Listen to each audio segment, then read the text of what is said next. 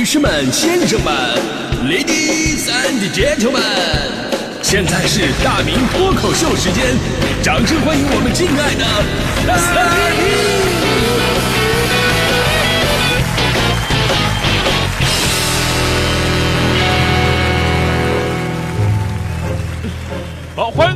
今天的大明脱口秀，我是大明。我们都知道，生活当中啊，这个情商往往比智商更加重要。毕竟啊，你说做个普通青年啊，其实不需要你有太高的智商，但是你要是想把这个普通的日子给过下去，低情商的人，我跟你说，真的做不到。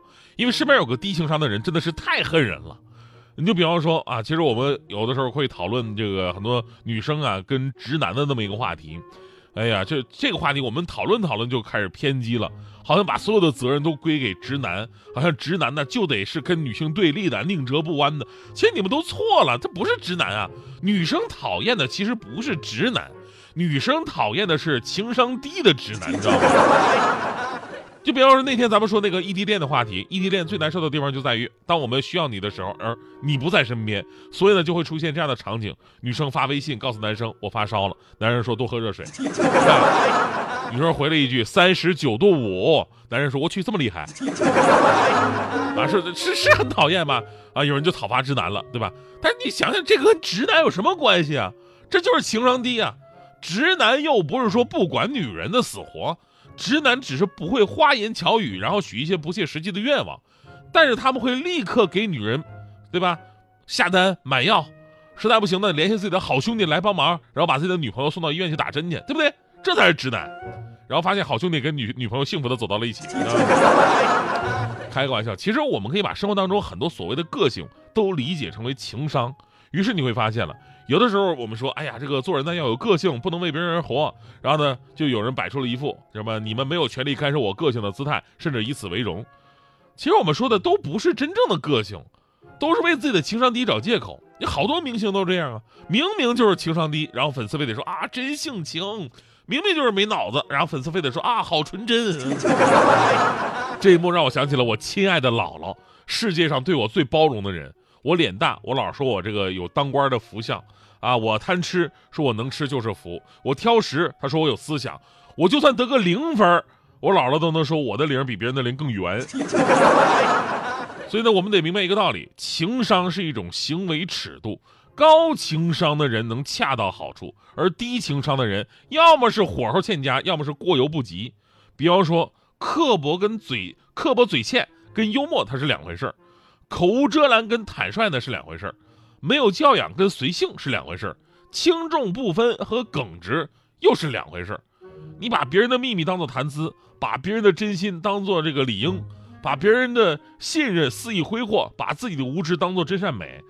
所以呢，有人拿这个情商低当个性，以为自己不走寻常路，其实说白了都是粗鲁没有风度。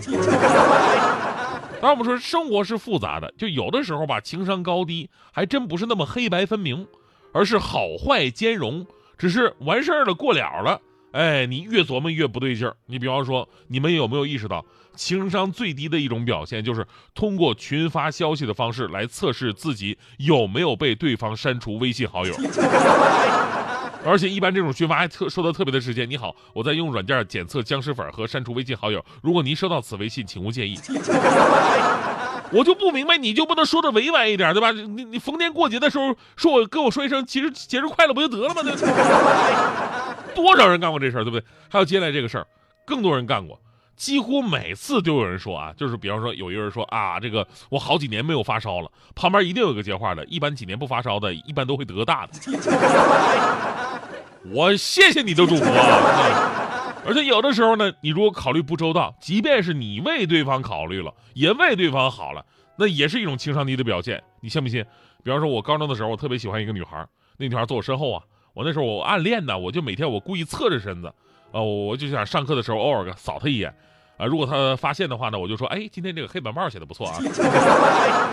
每次下课的时候，我都帮他打水，然后呢，他生日的时候，我还特意送给他一个水杯。然后我怕他不好意思收啊，因为你知道那时候啊，小孩都单纯胆小，异性之间不敢有互赠礼物的事儿。那如果送礼物了，就证明你狼子野心了，对不对？所以当时我拿这杯子，我就怕不收嘛，然后我就补了一句，我说没事，你拿着吧，这我是从垃圾堆里边捡的，我看它挺适合你的。呃，当时我觉得我可聪明了。现在回想，这恐怕就是我人生情商的最低谷，真的。你就像我说的，生活当中低情商有的时候不是那种只顾自己的单纯的霸道，而是即便你为对方考虑了，就因为考虑的不周全，你反而会让对方陷入尴尬。我再说一个事儿，大迪也干过。那天我们俩在地铁里边啊，在地铁里边就好好的，然后大迪突然扒拉我，提醒我，声还挺大。哎，大明哥。你衣服是不是穿反了？地铁呀，我的天哪，旁边都是人，好几个回头看我的。哎呀，我的天！我当时我特别尴尬，我就没理他。结果呢，大力一看我没理他，过了几分钟又提醒我，大明哥，你衣服穿反了。又好几个回头看我的，我当时勉强的我挤出微笑，我点头示意。其实当时我特别想跟大迪说，这事你小声跟我说一次就行了，你反复说那玩意儿有啥用啊？对不对？怎么着，我还能在地铁上我把衣服脱了，我再重穿一次？你以为你是善意的提醒？实际效果呢？你不是提醒我，而是提醒旁边的人一起看我。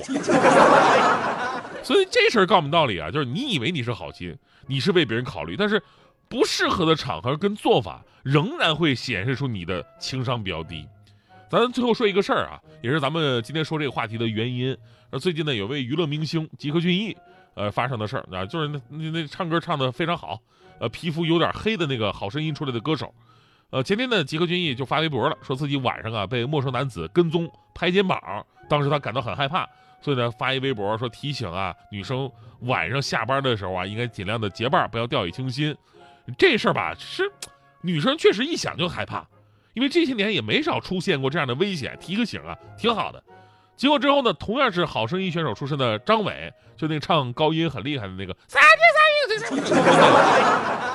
应该跟吉克隽逸俩人一个朋友吧。然后呢，在微博上回复吉克隽逸，他是这么说的：“说吉克相信自己，天黑以后根本看不见你。”他想抖个机灵嘛，对吧？就就对方这个皮肤就颜颜色比较黑的深一点吧。然后呢，这句话立刻就引发了广大网友的不满了，遭到一片骂声。这个时候不该抖机灵，然后估计他现在本人也挺尴尬的。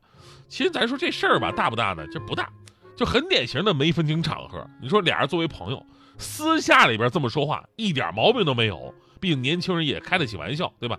但微博上面那么多粉丝站队的地方，不是说你这话有没有侮辱吉克隽逸的意思啊？这些都不重要了，因为即便是我们都知道你在开玩笑，没有恶意，但是你在这个场合、这个氛围下你说，就一定会引发争议跟粉丝的不满。从这个角度来说呢，这就是情商低的一种表现。当明星的呀，就有的时候呢，你不能光顾考虑两个人之间的关系，你还得考虑什么场所啊，对别人的影响啊，粉丝的理解啊。所以，公众人物发言呢，就是必须要特别的严谨。那你看我的微博，大明的微博啊，就从头到尾说话，你挑不出任何毛病。这些我态度我太严谨了，所以我跟你说，我现在我真的万事俱备，我就差出名了。我，谁能给个机会什么的，赶紧的啊！准优质偶像在线等挺急的呢。